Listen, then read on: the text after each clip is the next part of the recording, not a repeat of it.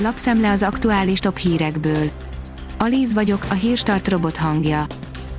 Ma január 29-e, Adél névnapja van. A 24.hu oldalon olvasható, hogy Gyöngyös polgármestere megkapja a második oltást is. Villáminterjú Gyöngyös 64 éves polgármesterével, akiről a minap derült ki, hogy soron kívül kapott koronavírus elleni oltást. A privát bankár írja, miért nem lesz Magyarországon karanténlázadás. A kijárási tilalom bevezetésére hivatkozva törnek zúznak Hollandiában, látszólag egy olyan intézkedés robbantotta ki az erőszakot, amit mi már hónapok óta csendben tűrünk. Erre a műtétre várnak a legtöbben az országban, írja az M4. November 10 óta, azaz majdnem három hónapja halasztják azokat a műtéteket az egészségügyi veszélyhelyzet miatt, amelyek nem életbevágóan fontosak, rápillantottunk a kórházi várólistákra, mit tükröznek a számok az egy hét hiány egy negyedév számainak tükrében. A gazdaságportál szerint mennyire rázta meg a hazai fogászatokat a külföldi pejentúra kiesése.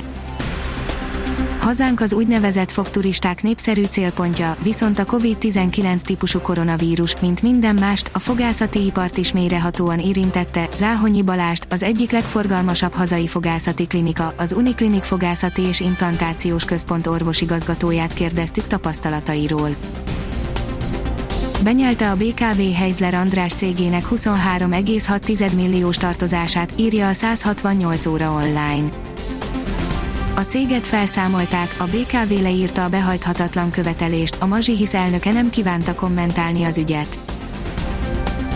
Az Autopro írja, német szakértő, az elektromos autózásé a jövő, kár ezt tovább kutatni. A személyautók terén egyértelmű a kérdés, a teherfuvarozás viszont még nyitott terület egy német energetikai szakértő szerint.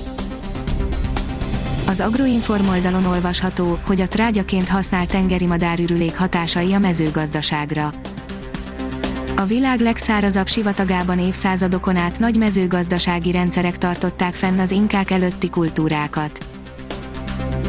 A magyar hatóság engedélye helyett széjártó igazolása is elég lesz a koronavírus elleni vakcina behozatalához, írja a 444.hu. Megjelent a kormányrendelet, ami lehetővé teszi a kínai oltóanyag könnyített vásárlását a magyar szakhatóság kihagyásával. Az Infosztárt írja, újabb módon adnak lendületet a koronavírus oltás gyártásának. Továbbra sem tiszta, hogy azok, akiket vakcina véd a súlyos megbetegedésről, elkaphatják-e a vírust, és ami még fontosabb, továbbadhatják-e azt. A startlap utazás írja, történetének legrosszabb évét zárta a turizmus tavaly. A nemzetközi utazások száma 74%-kal csökkent az egy évvel korábbi eredményekhez képest a koronavírus járvány miatt közölte az ENSZ turisztikai világszervezete. A Liner írja, a Chelsea új menedzsere a fiatal focistákban látja a jövőt.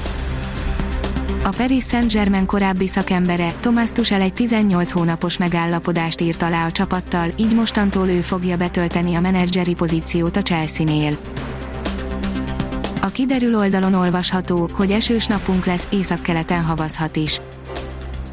Reggel még elszórtan várható csapadék, majd rövid szünetet követően ismét elered az eső, a legnagyobb mennyiség északnyugaton várható, északkeleten pénteken is várható havas eső, havazás.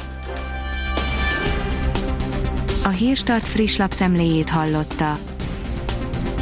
Ha még több hírt szeretne hallani, kérjük, látogassa meg a podcast.hírstart.hu oldalunkat, vagy keressen minket a Spotify csatornánkon. Az elhangzott hírek teljes terjedelemben elérhetőek weboldalunkon is. Ha weboldalunkon hallgat minket, az egyel korábbi adás lejátszása automatikusan elindul, beállíthatja, hogy az összes korábbi adás, vagy csak az aktuális tematika hírei következzenek. Köszönjük, hogy minket hallgatott!